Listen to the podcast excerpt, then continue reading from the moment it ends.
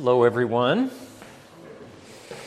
So I think we're gonna we're just gonna go ahead and get started. Hopefully, some people will be trickling in.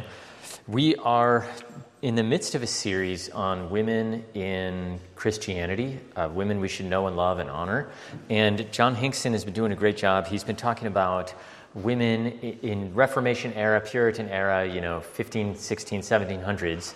And in this class, we're going to go back farther in time to the early church.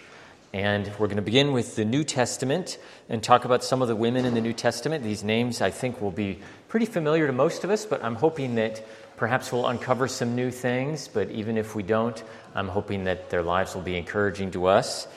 And then we're going to move from the New Testament to women in the early church, the first few centuries, a little bit afterwards, of when Christianity began. And these names may be a bit more unfamiliar.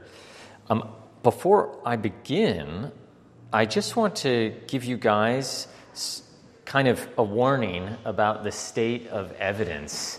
Because when, when we deal with the ancient world, as with everything in the ancient world, we've lost an enormous amount of material. And so most of these folks we're going to be talking about, we just have little snippets of information, sometimes just a paragraph, but that actually is is worth quite a lot in the context of the ancient world. For some women, we have much more, but this is the case for most men in the ancient world also. We know almost nothing or very little about them. So because of this, um, in the past classes in this series, John's focused on just one woman or maybe two, but we're going to be looking at a bunch. We're going to do just a series of vignettes, of little portraits. Some are going to be very quick, some are going to be a little longer, uh, and hopefully that will give us kind of uh, understanding of, of the breadth and of accomplishments of these women and how they were used by God to glorify Him and to build up His church. Why don't I begin with with prayer? Father in heaven, we thank you for the opportunity to worship you together, to gather here safely in your name. Uh, Father, we're going to be reading about uh, women who'd never had that opportunity, and uh, we pray we'd be encouraged by their faith and how much they loved you and how much they sacrificed, how faithful they were in honoring you. I pray, Lord, that their testimonies would, would echo in our hearts and would build us up, would encourage us, would rebuke us where we need rebuking, would, would, would give us peace where we need peace. Father, we pray all this in the name of your Son, Jesus. Amen. Amen. Okay, so like I said, we're going to be starting in the New Testament before we move on to early Christianity. We're going to start with the name of a woman that many of us know, Elizabeth.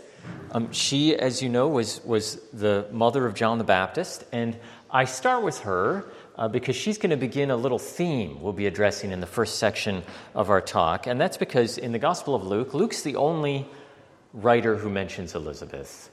And he talks about, in Luke chapter one, how after uh, her husband Zacharias had the angel appear to him and was told that she was going to become pregnant, which would answer their long, their, their long sought-after prayer, um, despite her age, Uh, she became pregnant, she conceived, and then in Luke chapter one, verse forty-one, Luke describes how Mary, the mother of Jesus, who was pregnant, came to meet Elizabeth, who was also pregnant with John the Baptist, and, quote, when Elizabeth heard the greeting of Mary, the baby, that's John, leaped in her womb. And Elizabeth was filled with the Holy Spirit, and she exclaimed with a loud cry, "Blessed are you among women, and blessed is the fruit of your womb.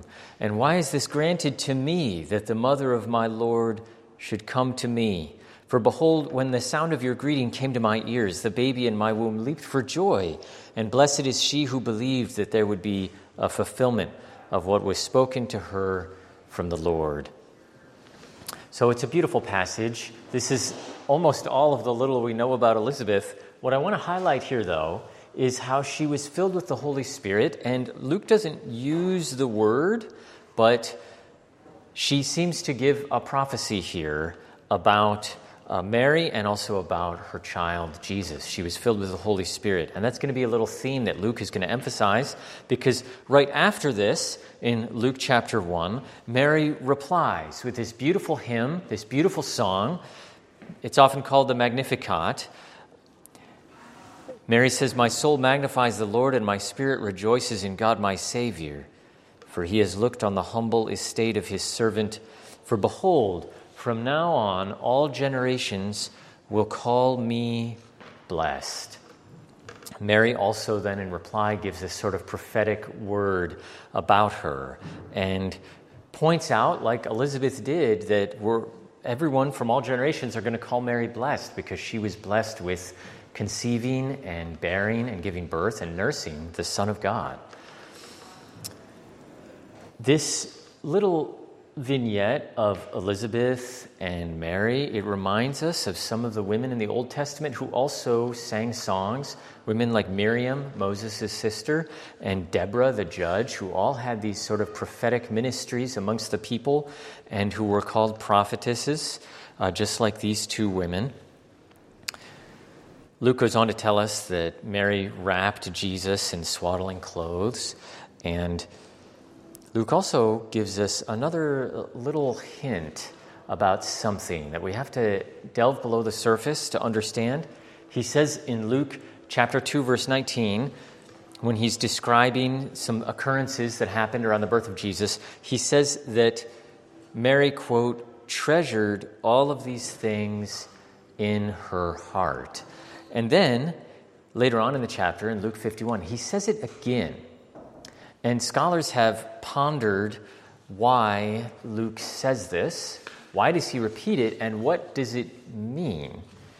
And there is a theory which I think is the right one. This is the one I favor, is that Luke is indicating where he is getting his information from. He's kind of revealing his source for this, that Mary remembered this. And so he either interviewed Mary or he knew someone who knew Mary very well who who relayed this, these stories about Jesus' birth, and Luke is sort of giving this uh, sort of subtly uh, as a clue to where he's getting his information from. There's another, there's a reason why we think this also, because if we keep reading the Gospel of Luke, um, we, we quickly, in chapter two, come across another prophetess, another female prophet um, named Anna, and we know very little about Anna. Um, this is a beautiful but uh, highly unrealistic picture of of Anna. They, they, the codex had not been invented yet when Anna was was reading, so everything was in a scroll. So she and, and presumably at eighty-four years old, she would not have been able to afford something like this. But but Luke tells us that when they brought Mary and Joseph brought Jesus into the temple, that there was a prophetess, and in his words named Anna, the daughter of Phanuel from the tribe of Asher. She was advanced in years, having lived with her husband seven years from when she was a virgin, and then as a widow until she was eighty-four. And she did not depart from the temple, worshiping with fasting and prayer night and day. And coming up at that very hour, she began to give thanks to God and to speak of him to all who were waiting for the redemption of Jerusalem. That's all we know about Anna. But what's remarkable is if we start piecing these things together, we see that in the first three chapter, first two chapters of Luke, we have three women who are filled with the Holy Spirit and who are speaking words of encouragement about this coming Savior, about Jesus. And uh, we have, I've already mentioned them, like Miriam and Deborah. We have examples in the Old Testament, but we see this clustering of Luke emphasizing the role of women in the early life of Jesus. And that continues in the Gospel of Luke. If we go to Luke chapter eight, there's this fascinating little passage that we're aching to know more about, but Luke, Luke doesn't really let us know more. But he's talking about Jesus. He says, soon afterwards, this is chapter eight, one through three. He says, soon afterwards, Jesus went through cities and villages, proclaiming and bringing the good news of the kingdom of God. And the twelve, the apostles, the twelve apostles were with him. But then Luke gives this wonderful detail. He says, and also some women were with Jesus who had been healed of evil spirits and infirmities. Mary, called Magdalene, from whom seven demons had gone out, and Joanna, the wife of Chuza, Herod's household manager, and Susanna, and many others who provided for them out of their means. So we have this image of Jesus when he's doing his itinerant preaching and going from village to village. His disciples, his apostles are with him, and that's all true. But Luke lets us know that it was more than just the twelve apostles, that there were also women with Jesus who were following him in his itinerant ministry, going from village to village, city to city. And not only that, that they are providing for him out of their means, that they apparently fairly well off. They're providing for his ministry. They're supporting it. And one of them, at least, Joanna, she is called the wife of Chuza, who is, who is Herod's, King Herod's household manager. So the steward would be kind of the most senior of the household staff or the palace staff, and she is the wife of this guy. So she, she would have been fairly well-to-do, even if, if Chuza was, it's possible that he was a slave, but back in the ancient world, um, slaves in this position could be fairly wealthy or have a lot of means um, behind their jobs. So this is also interesting because Jesus' disciples, you know, they tended to be fishermen and, and carpenters. He was a carpenter. Um, but here we have a, a woman of, of some wealth, at least, following him as well. In total, there are fourteen women mentioned by Luke but are not mentioned by any other gospel writer. And this is one reason why scholars think that many of the unique stories that Luke has are because he knew some of these women and they shared with him these stories, and that they were the sources that he mentioned when he says in the very beginning of Luke chapter one that I wanted to go to the eyewitnesses themselves, that he's not just talking about the apostles, he's also speaking about some of these women like Mary, the mother of Jesus, and perhaps these other women like Joanna or Susanna. There's another beautiful story in Luke Uh, which is very famous, about Mary and Martha, um, and how Jesus was at their house. They were hosting him, and how Martha, Luke says, was distracted with much serving and preparation and hosting Jesus and all the other people who were presumably there. And Mary was, was sitting at Jesus' feet and listening and learning. And there's that Martha gets kind of annoyed at this, um, and, and Jesus says that, Martha, Martha, you are anxious and troubled about many things, but one thing is necessary. Mary has chosen the good portion, which will not be taken away from her. So this is another little window in, in the ministry and life of Jesus. What's remarkable here is that uh, Jesus wanted women to learn from him, just like the other disciples were. And this was not a normal thing in the ancient world to do. Um, but for Jesus, that's exactly what he wants in his, in his female disciples. Um, as we go through, uh, many of us are aware of the women who, in the last hours of Jesus' life when he was, was carrying his cross. Luke describes how there was a crowd of people, but he signals out the women in particular who were following. Um, he describes how Jesus addresses them. He says, daughters of Jerusalem, do not weep for me, but, but weep for yourselves and for your children. And he gives sort of a prophecy about the terrible things that are coming. And of course, the women were there when they when they saw Jesus die on the cross, and when they laid him in the tomb and wrapped him in clothes. And then Luke and the other gospel writers describe how they were the first ones to to go to the tomb. And um, other gospel writers indicate that, that Jesus appeared to them first.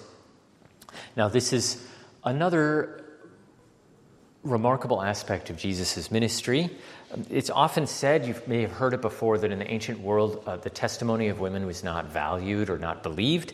We see this in, in the gospel accounts themselves. Luke says that when the women returned to report to the apostles, Luke twenty-four eleven, that their words seemed like an idle tale, and they did not believe it. Um, and remember, they didn't believe it even though Jesus had said this was going to happen, and then they report it, and they still are refusing to believe it. And I actually wanted to make sure, sometimes we hear these assertions that the ancient world was a certain way, like they didn't accept the testimony of women, and I've tried to track this down and nail it down, and, and I, I discovered that if you look in Greco-Roman law books, if you look also in Jewish uh, customs, they do specifically say that the testimony of women is outlawed in court. And you have that um, in Greek law, you have it in Jewish law, and you have it in Roman law, Latin law as well, by the by the third century, that had changed, but there was still a stigma. We have jurists, you know, lawyers in Rome saying, yes, you know, women are allowed to do this, but they will even say there's a great prejudice against them. And I point this out because it's it makes it all the more remarkable um, that Jesus chose to reveal himself in this way. And the early church acknowledged this. There's a, a writer named Hippolytus. He has a commentary on the Song of Songs. And uh, Tyler, you'll appreciate this. He he interprets the Song of Songs as this sort of um, love song between the soul and God. But he also interprets it allegorically as representing um, all of like the, the myrrh and the ointments that are mentioned in the Song of Songs. He he keeps giving these allusions to the women who helped bury Jesus and who laid him in the tomb with all these with all these um, perfumes and ointments. And Hippolytus famously calls the women apostles to the apostles, because he says that they were the ones who preached the good news to the apostles so that the apostles could preach it to the world. If we keep going with Luke, um, there's that scene on the way to Emmaus where Jesus appears to Cleopas and another person, and Luke doesn't tell us who it is. It's an anonymous person, and Uh, there's a scholar, Richard Bauckham, who makes an argument that this is probably Cleopas's wife. And um, we he says it for a couple reasons, but one reason is that we know Cleopas had a wife because she was at the tomb um, or helped bury Jesus. She was one of the women who was around. Um, and so there's good reason for thinking that.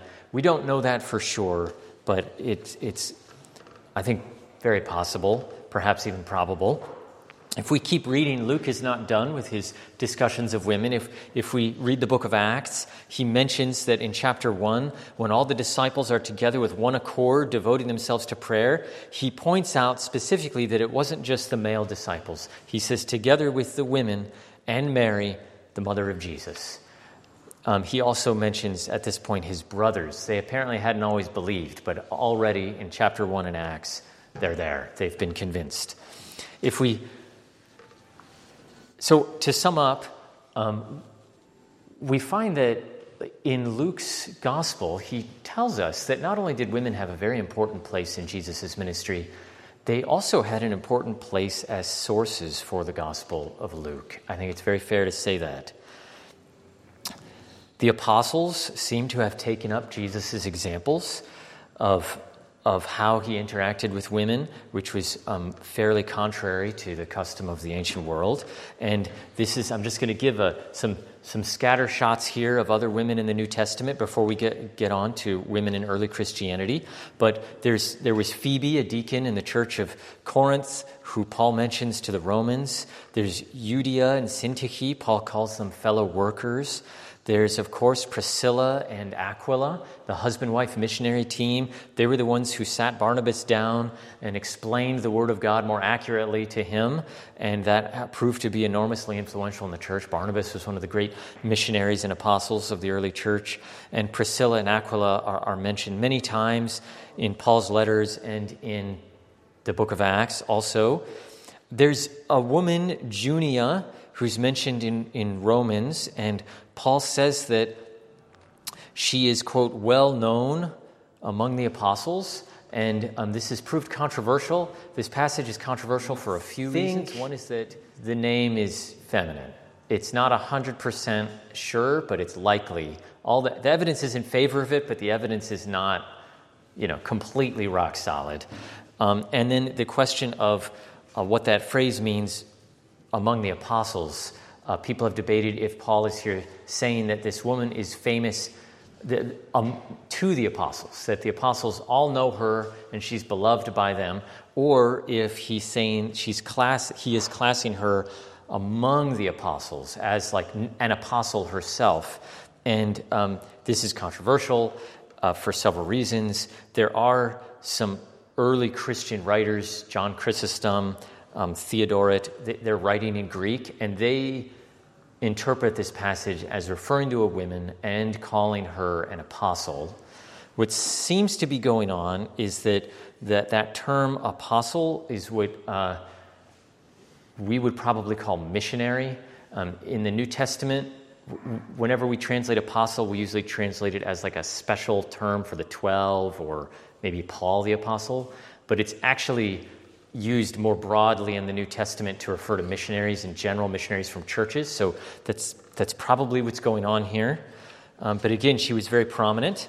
And then there were also several churches that that met in the houses of women. And we know some of them, like Chloe um, in, in Corinth, Lydia, who's mentioned in Acts, Nympha, who's mentioned in, to the Colossians. And so these are all some of the, the roles that, that women played in the early church. We don't know nearly as much as we would like to know about them, but these are little kind of fragments that remain that we can we can pick up. Okay, before we, I think as a fitting transition from the New Testament to women in the early church, I thought that we would talk about uh, Peter's mother-in-law. In the Gospels, we find that Peter has a mother-in-law because she's sick and Jesus heals her. And that also tells us that Jesus, that Peter had a wife because he had a mother-in-law. And she's never really mentioned in the Bible, but she is mentioned in early Christian sources. There's this one little paragraph about her. Um, it's from a writer named Clement of Alexandria. He's writing around the year one ninety. And he says that he, all he says is that he has received a tradition that Peter, that Peter's wife was executed for her faith, that she was martyred. And he says that Peter saw his wife being led away for martyrdom, and that he called out to her and encouraged her and comforted her and addressed her by name, saying, "Remember the Lord." And Clement says such was the marriage of Peter and his wife, and that they would encourage each other like that in their moment of most dire need. Peter, of course, after this also went on to be executed. Um, we don't know how many years afterwards or how soon afterwards, but we know that he did. Now what I want to do is move ahead about one hundred years from, from Peter's own execution and his wife's to France, to Lyons, France, to a woman uh, called Blandina. And I should probably warn you guys that uh, this account of Blandina and then the next account that, that I'll be talking about is a bit gruesome and terrible. I also want to encourage you, though, that the early church um, considered these accounts to be immensely encouraging for their faith. Uh, they did not write these things just to be gory or to shock people, but to encourage people in following Jesus. Um, and it seems uh, what happened in Lyons, France, around one seventy, was that some rumors started going around about horrible, horrible things that Christians were doing. And these were slanders, they were false, but it stirred up the populace. The pagans were eager to accuse the Christians of doing wrong. And we have a lengthy letter, we have excerpts from what was a lengthy letter describing what happened. And the letter begins like this.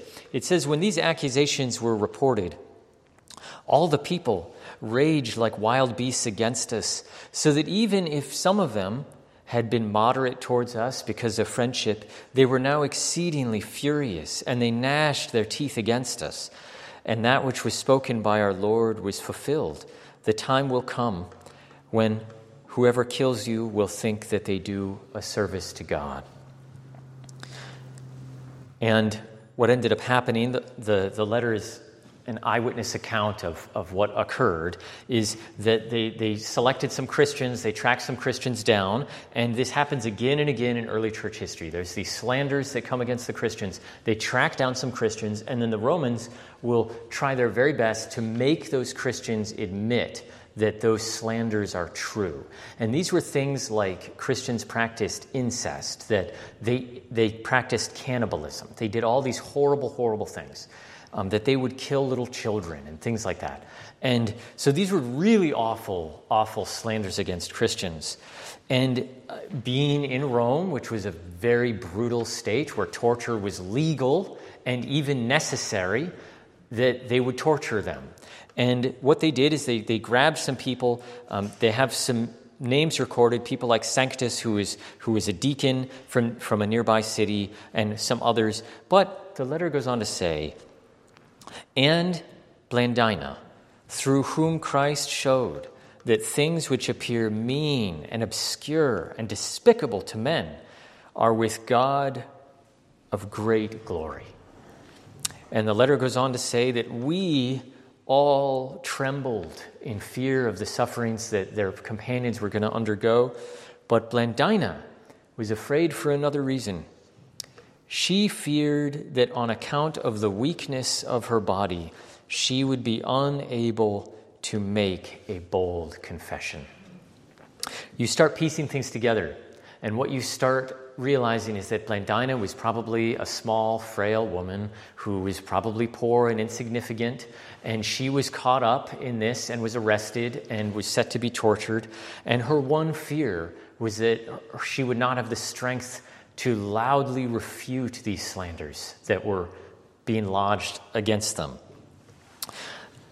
The letter writers say that Blandina was filled with such power as to be raised above those who were torturing her by turns, morning till evening, so that they acknowledged that they were that they were conquered and could do nothing more to her, and they were astonished at her endurance. The blessed woman, like a noble athlete, renewed her strength in her confession, and she kept exclaiming, "I am a Christian, and there is nothing vile done by us." Remember that all she had to do was deny Christ or admit to these slanders, to be released from these sufferings, and, and she refused to. So, um, After they say her entire body was, was mangled from torture, they, they stopped for a time. And what this is very typical in early Christianity, that um, the Romans would then try to, to make a spectacle out of everything. So they would set up a day, like a big, it's very perverse, but a big celebratory day where everybody would come to the local stadium and they'd bring out these folks and set them through tortures one more time before executing them, hoping that they would recant their faith. And so the, the day was set, um, and it says that Blandina was, was suspended on a stake and exposed to be devoured by wild beasts that they were going to let in. And the letter says this: because she appeared to be hanging on a cross, and because of her earnest prayers, she inspired her fellow martyrs with great zeal, for they looked on her in her conflict, and they beheld with their outward eyes in the form of their sister the one who was crucified for them, that she might persuade those who believe in him that everyone who suffers for the glory of Christ always has fellowship with the living God. They go on to say that Blandina, though small and weak and despised, yet clothed with Christ, the mighty and conquering athlete, she arose with zeal and overcame the adversary many times. And as a noble mother, she encouraged her children and sent them before her victorious to the king. And then she was executed after that. And the letter ends by saying that the, the heathen, the pagans, quote, confessed that never among them had a woman endured so many and such terrible tortures. Blandina is remarkable for many reasons, but the one I want to highlight when I conclude her, this session with her, is that this happened in France, and that what her actions did planted the seeds of the gospel in France, which is still a Christian country to this day with Christian believers there. Um, but this happened with, with much suffering that she that she bore joyfully. Uh, we have one more similar story before we before we go on to, to less weightier topics. This one is of Perpetua and Felicity. These were two women from Africa. Um, we don't know what race they were. This this picture here has portrayed them as sub-Saharan African. They may have been. There's some evidence that they that Perpetua at least was a Berber, and that's because her name Uh, implies a dis- descent from being, from a Berber. So that means she was not Greek, she was not Roman of descent. Those are the two, you know, privileged ethnic groups in antiquity. She was not from them. She was from North Africa. She was um, well educated, she was married, she had a father and mother, two brothers, one of whom, like herself, was a catechumen, meaning just an early Christian, just had recently made the confession to follow Jesus. She was twenty-two years old. We don't know the context behind why she and Felicity and some others were arrested, but presumably it was similar to what happened in Lyons, that some rumor goes out or some governor gets upset and decides he's going to do something about the Christians.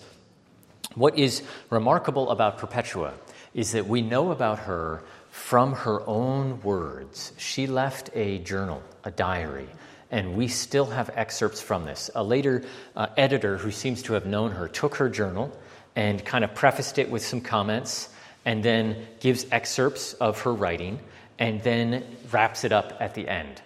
And this is remarkable because she that makes her the first female Christian writer that we have. Is Perpetua. It also makes her one of the earliest Christian Latin writers that we have. She's writing around the year two hundred A D. This is extremely early for Latin Christian literature. There really is only maybe two documents that predate this that we have in Latin, but they're both anonymous. Um, they're very, very short. And uh, so she's in some ways the first named Latin author that we know about. She was twenty-two years old, which also makes her the youngest Latin author that we know about, at least that I'm aware of.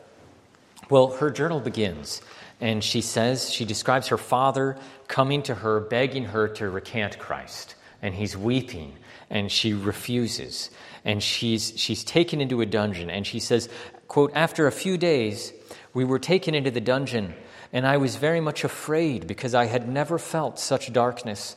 Oh, terrible day! Oh, the fierce heat! Oh, the crowds and the soldiery!" The prisoners are just packed in to this hot cell. "I was very unusually distressed," she says, and then she gives us uh, a frightful detail. She says, "I was very unusually distressed over anxiety for my infant." She also had an infant baby that she was caring for. She says there were present there certain deacons of the church who, they, by means of a gratuity, this may have been a bribe, it may have been a payment that was required, they managed to allow the prisoners to get permission for the prisoners to go to a different part of the dungeon that was better. And so we, she says we were allowed to be refreshed there for a few hours in a pleasanter part of the prison. She says, "There I nursed my child who was enfeebled with hunger, and I obtained permission for my infant to remain with me in the dungeon. And immediately I grew strong and was relieved from distress and anxiety about my infant. And the dungeon became to me, as it were, a palace, and I preferred to be there to being anywhere else." She describes how providentially her child was weaned, and she was able to give her child to her parents and her brothers and sisters to take care of. Um, she also describes several visions that she was given. There's one in particular where there's this ladder going up to heaven, and there's someone waiting at the top uh, that tells her, "Perpetua, I am waiting for you, but be careful that the dragon does not bite you." Also with Perpetua in prison was Felicity, whom you can see there. And Felicity is another uh, remarkable woman. When she was arrested, uh, this account says that she was eight months pregnant, and that there was, as the day, appointed day for this exhibition where they were going to bring out the Christians and do horrible things to them, as that day was coming close, there was a law in Rome that a pregnant woman was not allowed to be publicly punished. So you could torture them, but you couldn't do it publicly. And because the the folks wanted to do this publicly to Felicity, they told her, "We're not gonna we're gonna have you wait and and bring these other folks out, the other your brothers and sisters in Christ first, and we'll wait for you to give birth." And Felicity was grieved by this because, um, well, she she knew her fate was sealed, and she wanted to die with her brothers and sisters, and so she prayed that. Uh, that she would give birth uh, early in her eighth month instead of her ninth, and she did, and um, she gave birth in prison, and her, her little girl was was given to uh, a sister in Christ to, to bring up, Um, this was very common in the ancient world. The day before that they were to be executed or to be exhibited and executed, uh, they had a last meal. And um, again, a gruesome custom. All the people would come and gather around and watch the po- folks who were about to die eating their last meal as kind of a way to be entertained. And one of the the, would, the future martyrs, um, very boldly, said to them, quote, "Note our faces diligently, that you may recognize them on the day of judgment." And it says, "Thus the crowd departed, astonished, and from these many believed." Uh, the last words of Perpetua, um, when she was thrown, when she was cast before a, a man with a sword to execute her, was, "Stand fast in the faith and love one another, all of you, and do not be offended at my sufferings." Perpetua and Felicity are models of Jesus's words when he says that anyone who loves husband or wife or children or houses or home more than me is not worthy of me. And this is exemplified by these two women who uh, sacrificed more than we can possibly imagine in many ways. And this was acknowledged by the early church. This is an inscription from the third century, and it mentions Perpetua and Felicity as martyrs. Um, it mentions their other fellow martyrs, uh, Saturus, uh, Revocatus. Um, so here's the inscription. It's heavily damaged. You can see it pieced back together, and you can see the name Felicity and Perpetua here. And um, it's hard to make out, but it's F E L I C I, and then Perpetua's there. Um, and this was discovered some time ago, but it goes to show what an impact these women had on their church, that there would be monuments put up in their honor and that those monuments would still survive uh, in a sense or in a way to this day. Well, moving on uh, to a woman of a very different station in life that we know about from this statue. This is a famous statue called the Statue of Hippolytus. I could I could talk for hours about this. Um, my research has concerned this statue quite a bit. But what's interesting about the statue is the inscriptions on the statue's chair. And these inscriptions allow us to date the statue. And they date to the year two twenty-two A D. And in fact, the inscription says the first year of Emperor Alexander Severus, and it's of March or April of that year. It's the first year of his reign. It's two twenty-two A D. Um, and when you start putting some pieces together, you realize that this statue was made just a couple months, or it was at least inscribed a couple months after Alexander became emperor. And it also turns out that Alexander was only fourteen years old when he became emperor. So he's a fourteen-year-old kid that this statue's talking about. And when you read through the histories, you realize that Alexander's mother was really the power behind the throne. Her name was the Empress Mamea. And Empress Mamea, the mother of Alexander Severus, patronized the Christians. And what this statue seems to be, now there's no hard evidence for this, but you put the pieces together and it seems like what's going on is that Emperor Severus became Christian, his, or Emperor Severus became an emperor, his mother patronized the Christians and was now really the ruling power in the empire, and that this statue is was able to be made because of this newfound freedom that Christians had in Rome. And in fact, one of the inscriptions, there's several of them, one of them Uh, indicates that Hippolytus wrote a letter to the empress. Uh, and we, we have an excerpt from that letter about what he says. He, uh, we don't know the context. He's encouraging her about the resurrection. We also know that Empress Mamea would summon uh, one of the famous theologians of the early church to her to preach to her, and that he would, she would send down a chariot with soldiers to take him, you know, on a hundred-mile journey to go to go see her and preach to her. So it certainly seems like she was very interested in Christianity. We don't know if she actually was a Christian or not. Um, there's obviously suggestive that she was. And Emperor Severus uh, was also quite benevolent. As he grew older and became an adult, he was very benevolent towards Christians, and this is exemplified by the fact that when he was overthrown about thirteen years later, so he was he would have been twenty-six, twenty-seven years old, when he was overthrown, uh, right away the, the bishops of Rome were rounded up and executed after he was overthrown. And we also know that there were many Christians in the household of the Severan dynasty, of, of uh, the household of the emperor at that time. So again, we have these scraps, these little crumbs that we got to gobble up, but this, the woman, the empress, here's a here's a, a bust of her.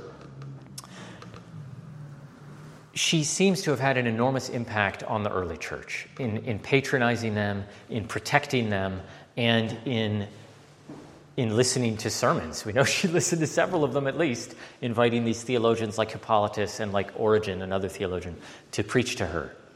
But we, we wish we knew more. This is one of those areas that's ripe for discovery. You know, if presumably an empress would leave some information about her that we don't have, so maybe one day we'll, we'll find out more.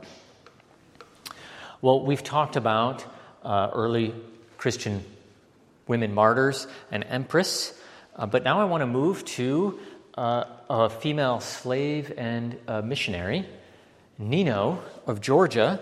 Now we're in the year three hundred, so with... In, when we were talking about Blandina, that was one seventy. Perpetua was two hundred. Empress Mamea was two twenty-two. Now we're in the year three hundred or three twenty. We're in Georgia. Georgia is a country north of Iran, south of Russia, east of Turkey, in the Caucasus, west of the Caspian Sea. And we have this account of how the gospel came to the Georgian people. And it's by a church historian named Rufinus, who's writing around the year three eighty, maybe. maybe fifty years afterwards. And he says, it was at this time, too, that the Georgians accepted the word of God and faith in the kingdom to come. And the cause of this great benefit was a woman captive who lived among them and who led such a faithful, sober, and modest life, spending all of her days and nights in sleepless supplication to God, that the local inhabitants started to wonder at what she was doing.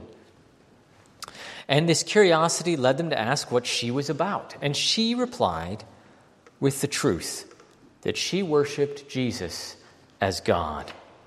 And this answer made the barbarians wonder only at this novelty, this kind of strangeness. They didn't know what to make of it. Rufinus goes on to say that, that there was a custom amongst the Georgians that if a child fell sick and the mother couldn't help the child, that the mother would bring the sick child from house to house asking people to help. Do you know what to do? Do you know what to do? And no one knew how to cure this child. And she eventually, this mother, came to Nino. And Nino said that, quote, she knew of no human remedy, but she declared that Christ, her God, whom she worshipped, could heal the child.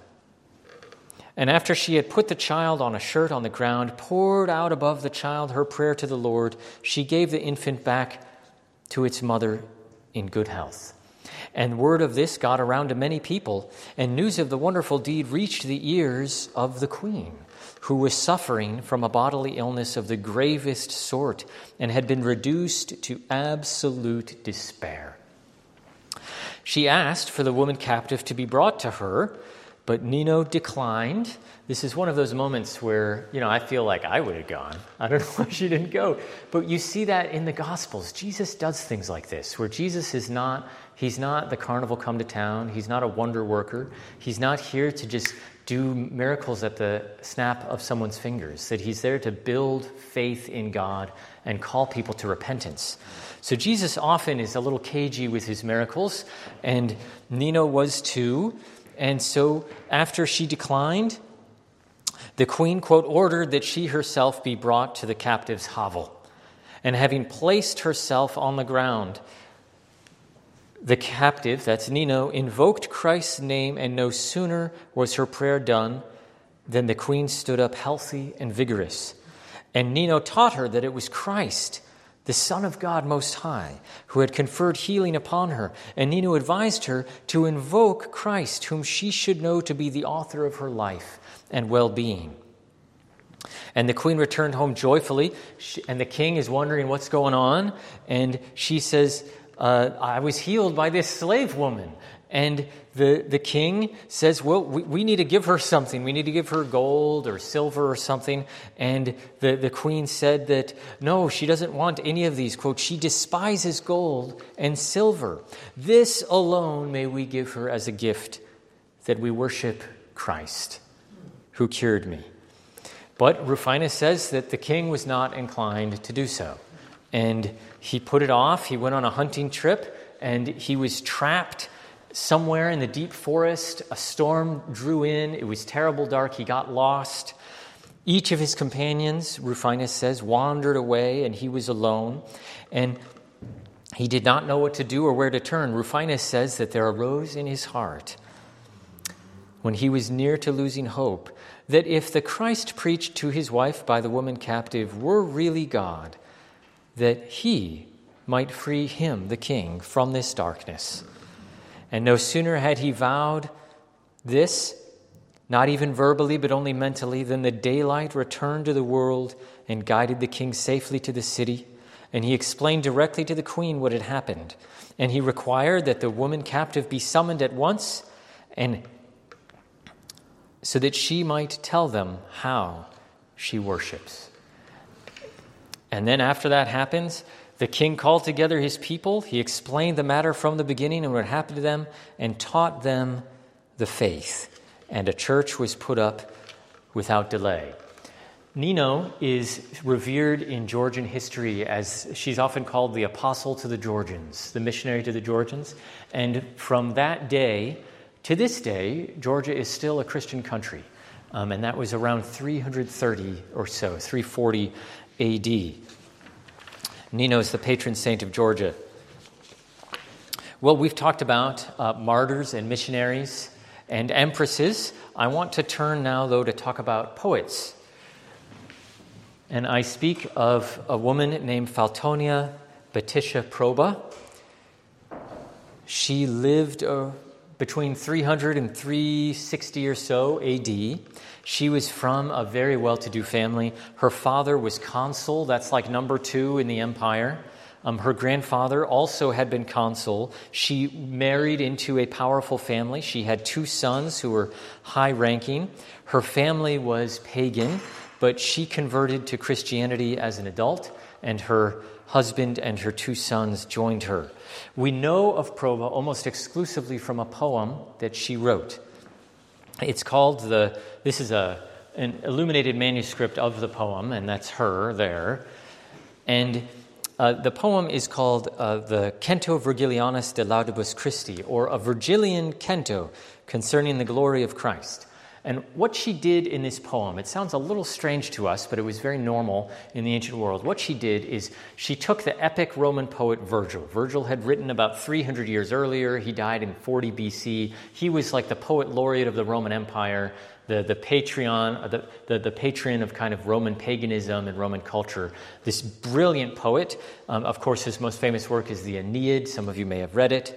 And what she did is she took his poetry and excerpted various phrases from it and did some rearranging to create a poem to honor Christ, but in the style and the wording of Virgil. And this was remarkable because it shows that Christians at this time, uh, many of them, were not trying to reject wholesale Roman culture, Greek culture. They were trying to repurpose it and adapt it to the gospel. And so what Proba did with great success was to make a poem using the words of Virgil, but telling the story of the Bible and telling the story of Christ. And this would be, you know, if there was like a hymn that you really, really liked that you kind of added uh, some verses to, or or if there was a song that was so beautiful, wasn't really about God, but if you could rearrange some stuff and make it sound great. Many of our hymns come from folk songs where people have done this very kind of thing. So I wanted to just read you a quick excerpt. She says, "Now God Almighty," I, of course it's not going to sound poetic because it's in translation, so forgive me. "Now God Almighty, I pray, receive this sacred song.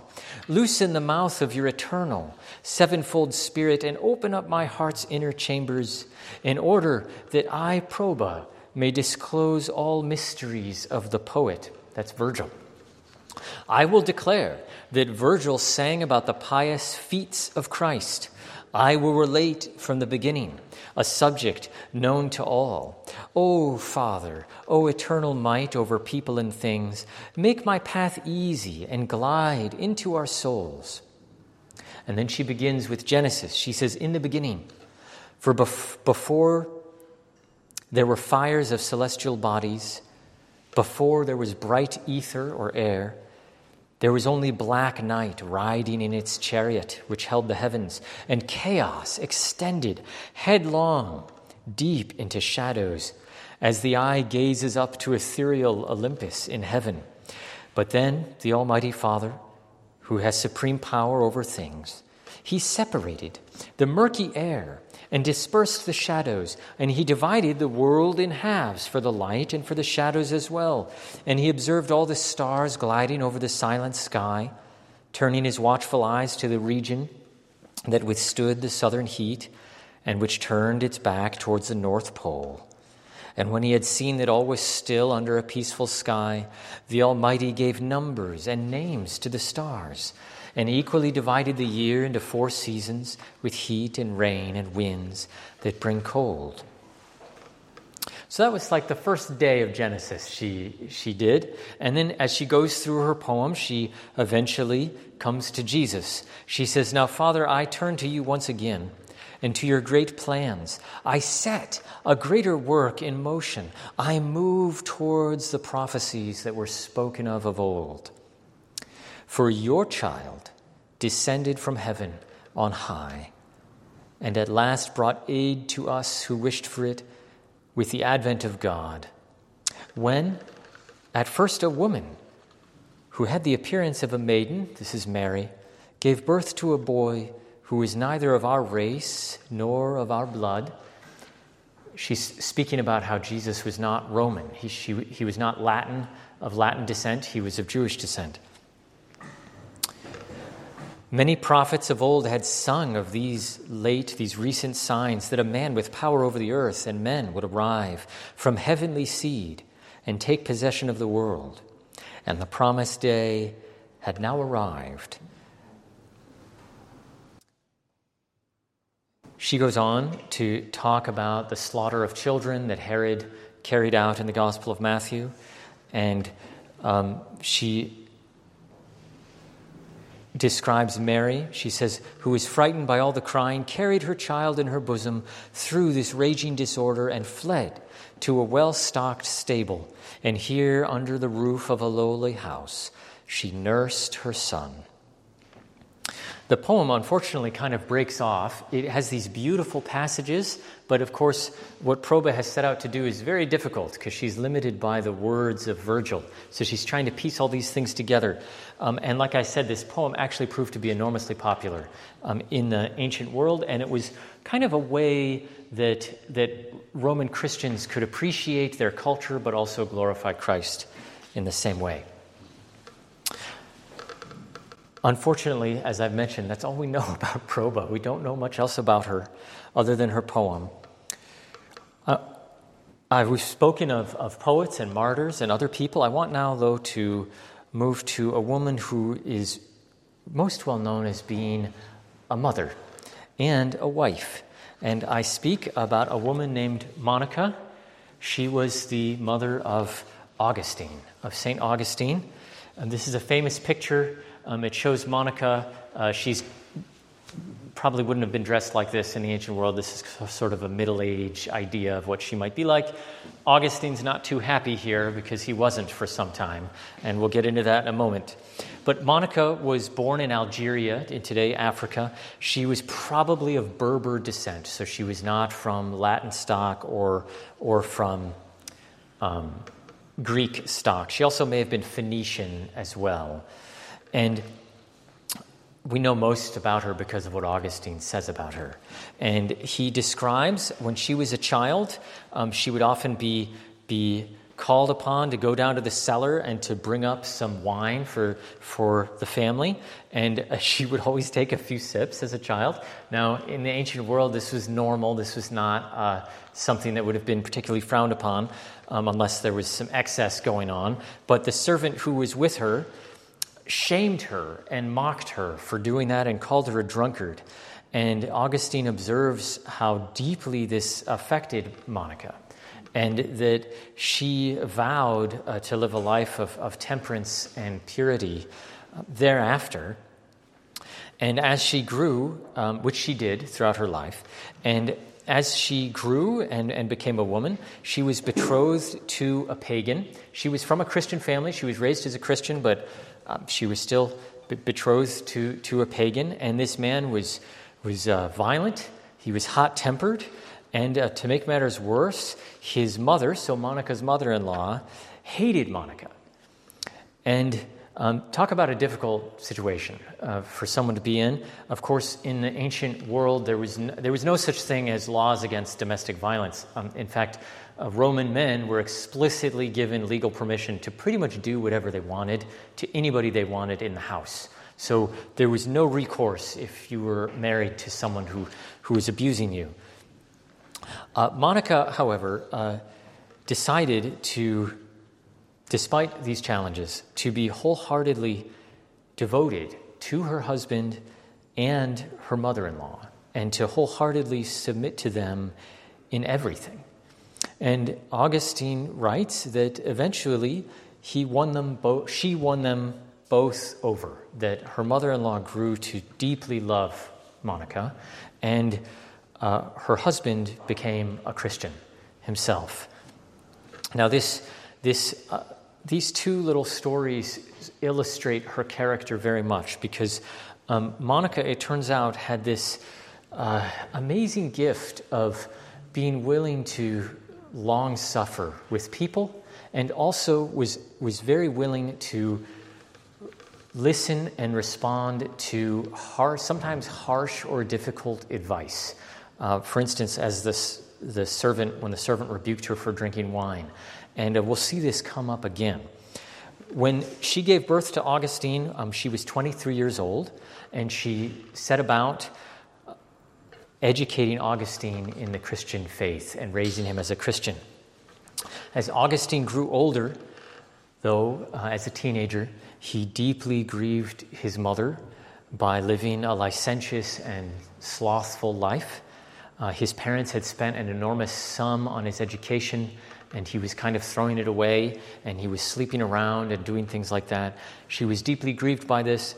To make matters worse, though, Augustine left his Christian faith and converted to Manichaeism. Manichaeism was a religion that started by a guy named Mani in, in Persia around two fifty A D, so about one hundred years before, one hundred twenty years before Augustine's uh, conversion to Manichaeism. And uh, Mani claimed to be a successor to Jesus. He claimed to be the paraclete that Jesus had promised in the Gospel of John, whom we know is the Holy Spirit, but he claimed to be that. Many also claimed to be the successor to Buddha, but he was in Persia, so he was bordering Rome and India at the time, so he had access to these various traditions. Um, and so Augustine became a Manichaean, and uh, this deeply wounded Monica, and she wept much for him. She kicked him out of the home for his behavior. She sought a priest who had once been a Manichaean himself, and she thought, this guy will be able to put reason into, into Augustine. Um, she, she went to the priest and begged him that he would reason with Augustine and uh, prove his, his ideas false. And the priest uh, talked to Augustine and came back and said to Monica that, um, I don't think this is a good thing to do, that, that Augustine is puffed up with arrogance. He's not going to listen to anything. You just you just need to just be at peace with him and and just love him. And she continued, this, you know, terrified her. She continued weeping and wailing, Augustine describes it, begging the priest to do something, until the priest finally said this phrase. He said, "The son of such tears can never be lost." And Augustine remarks that Monica took this as a word from God himself and obeyed the priest. She settled in her heart to be at peace with Augustine, and she welcomed him back into her home. And that proves to be exactly what I think Augustine needed, so that he wasn't driven away from his mother and his relationship with her. Though they still had a fairly rocky relationship, Augustine at this time was starting to become immensely accomplished as an orator, um, and he actually obtained perhaps the most illustrious position of rhetoric in the entire Roman Empire in Milan. Um, in Italy, so he's living in Africa, so he journeyed to Italy. He did not tell Monica he was doing this, so he abandoned her. She was worried what would happen to him in, you know, the high city, the big city, that there'd be temptations and things there. And he left her alone in North Africa. And um, Augustine uh, writes this. He says, "By this time, my mother, made strong by her piety, had come to me from Africa, following me over sea and land in all perils. She still felt secure in thee, O God. For in the dangers of the sea, she comforted the very sailors on their travel, assuring them of safe arrival, because she had been so assured by thee, O God. She found me in grievous danger, in despair of ever finding the truth." What had happened was that Augustine had showed up in Milan, and he had heard about the Bishop of Milan, Ambrose of Milan, and heard that he wasn't concerned about or interested in Ambrose for his Christianity. It was because he heard that he was this amazing speaker, and this was Augustine's job. So he thought, I got to listen to this guy. And he showed up and uh, had some interaction with Ambrose. And Ambrose kind of injected some doubt into Augustine about Manichaeism, and he was deeply troubled.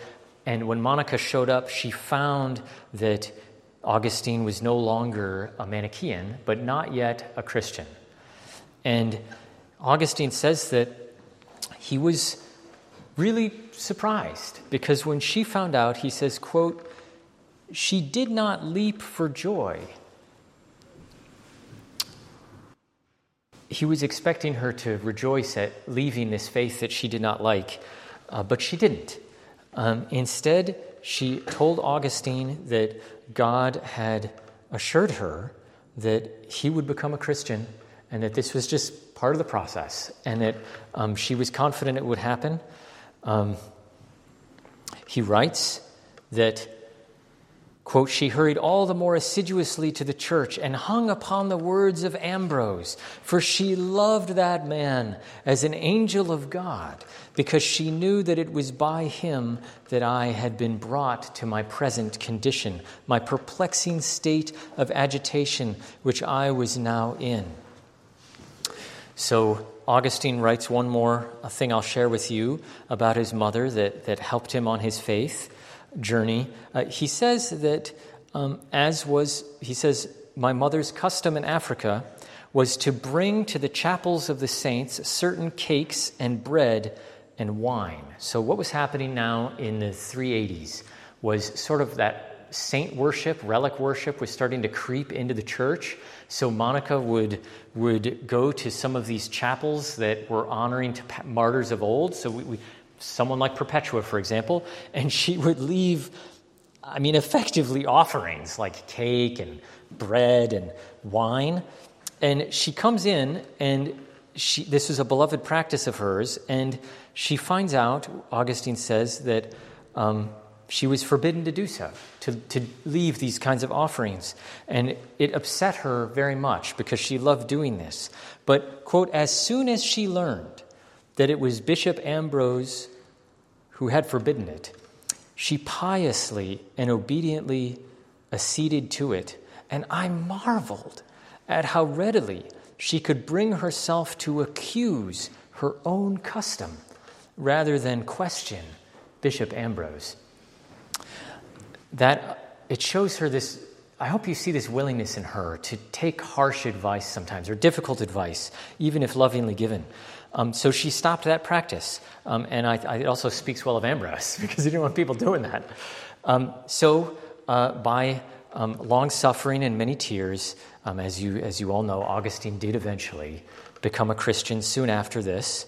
And Augustine would go on to um, use his brilliant mind to write millions of words. Uh, one scholar has said that uh, he wrote the equivalent of a three hundred page book every year for forty years. Um, and Augustine himself was so impressed by his mother's intelligence that he writes about how he would insist that she would join them in his theological discussions with his friends, and how she participated just as fluently as all of his fellow scholars did. And we know almost everything about Monica because of Augustine's love for her. Um, and uh, I only give you a little sampling of that in this. Um, in the interest of time, we're just going to hasten through uh, some things. This is Egeria, a picture of Egeria. Egeria um, was a pilgrim, and she left a travel journal for us in the three seventies, three eighties. She, we're not entirely sure where she was from, but we know that she was from Europe, and she was from the Atlantic coast of Europe, so probably the coast of Spain or France, so really west. Hard to get more west than this. And she went on a pilgrimage, and you can see, multi-year pilgrimage. She came to Constantinople, to Antioch, to Jerusalem, and then to Alexandria, down into southern Egypt, back up. And um, her journal tells us all these things. Uh, it's sad that we only have portions of her journal left. Uh, she strikes us as, a, as an intrepid traveler. And she describes all of these sites. And the amazing thing is that many of these sites, people still go to Jerusalem to see today, or they go to Mount Sinai. So she describes going up Mount Sinai and what it's like there. And she describes being in Jerusalem and what the churches were like and what things looked like. It's an invaluable historical treasure for scholars to know what, what the Christian East was like. She also passed into Mesopotamia, into Edessa, which is a famous Christian city, kind of, um, sometimes it was in Rome, sometimes it was in the Persian Empire. It was one of those cities that kind of went back and forth. And she passed in there and wrote about all her journeys, and also in Constantinople. And she has these beautiful phrases where she's writing, she's writing this journal and then sending it as a letter to her friends back home. And she keeps Um, addressing her friends as dear beloved sisters, dear sisters, dear sisters. Um, you'll never believe what I saw today, and and writes all this. It's a wonderful little little journal. The the last woman I want to share with you all is a hymnographer, Cassia. We're now advancing well into the medieval church, actually. Cassia was Greek. She was born in Constantinople into a wealthy family. Um, around eight oh five, eight ten is when she was born, and she was said to be exceptionally beautiful and intelligent, and uh, so beautiful, in fact, that um, when the young emperor was wanting to be married, he decided to have a party where he would invite all the most eligible noble ladies to come, who were the prettiest, and um, take his pick. And Cassia was there. And the young emperor approached her, and there's this famous, famous phrase where, you know, the emperor is haughty. This is not how you should try to woo a woman, I don't think. But um, he he uh, he's very haughty, and he wants to seem superior to everybody. So he just goes up to her, and he says, "Through a woman came forth the baser things." And um, he's referring to Eve and how she sinned, and he's trying to put Cassia in her place.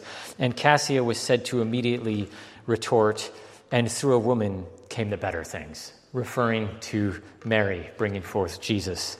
And uh, the emperor was embarrassed and decided not to marry her, and that was probably good for Cassia. She went on to become a, a nun and never married, but she wrote many hymns, and these are kind of in two groups, as I understand it. Some of them are just kind of pithy sayings, like proverbial advice. It's things that you would read in the Proverbs. So she has, this is what she says about beauty. She says, "One should prefer a drop of luck than great beauty. It is better to possess grace from the Lord than beauty and wealth, which does not gain grace." Or she has this on friendship. um, a friendship that is not founded on loving Christ. Harmony is not possible for it, but rather strife. Give freely of friendship to a loving friend, but to an ungrateful one, friendship is vain. A little is the most if the friend is grateful, but to the ungrateful, the most is the least. She has lots of sayings like this. Um, I will share her most famous hymn with you. It's called The Hymn of the Fallen Woman, and it's about the woman who came to anoint Jesus the, before his burial and was washing his feet with her hair and mourning over her sins. Um, and she says this, Lord, the woman fallen into many sins, recognizing your divinity, rises to the status of myrrh bearer. So she's bearing myrrh to anoint Jesus. And with mourning, she brings to you myrrh before your burial. Woe to me, she says, for night holds for me the ecstasy of intemperance, gloomy and moonless, a desire for sin. Accept the springs of my tears, you who with clouds spread out the water of the sea, bend down to me, to the lamentations of my heart. You who made the heavens incline by your ineffable humiliation, I will tenderly kiss your sacred feet. I will wipe them again with the hair of my head, the feet whose sound Eve heard in paradise in the afternoon and hid in fear. Who can describe the multitude of my sins and the depths of your judgment, my Redeemer, Savior of souls? Do not disregard me, your servant, you whose mercy is infinite. I love how she describes this woman wiping Jesus' feet with her hair and remembers in the book of Genesis when it says that Adam and Eve heard the sound of the Lord walking in the cool of the day and hid from him because they feared judgment. But here we have this woman coming to his feet and clinging to him. Well, I hope that these little vignettes have give you, given you an appreciation for some early Christian women. Um, we've spoken of disciples of Jesus, in the, especially in the Gospel of Luke, Mary and Martha, Mary Magdalene, Anna, Elizabeth, Mary the mother of Jesus, Peter's wife, and perhaps the wife of Cleopas. And after them, there were the martyrs, Blandina and Perpetua and Felicity. And we also turn to the Empress Mamea, the slave Nino, the apostle to the Georgians, the poet Proba, the loving mother Monica, and the traveler Egeria and Cassia, the hymnographer. Um, I hope these women have, have encouraged you in your walk of faith. We have a few more minutes if you guys want to ask questions, but I've kind of gone over a bit in time. So we can close too, if that would be more appropriate.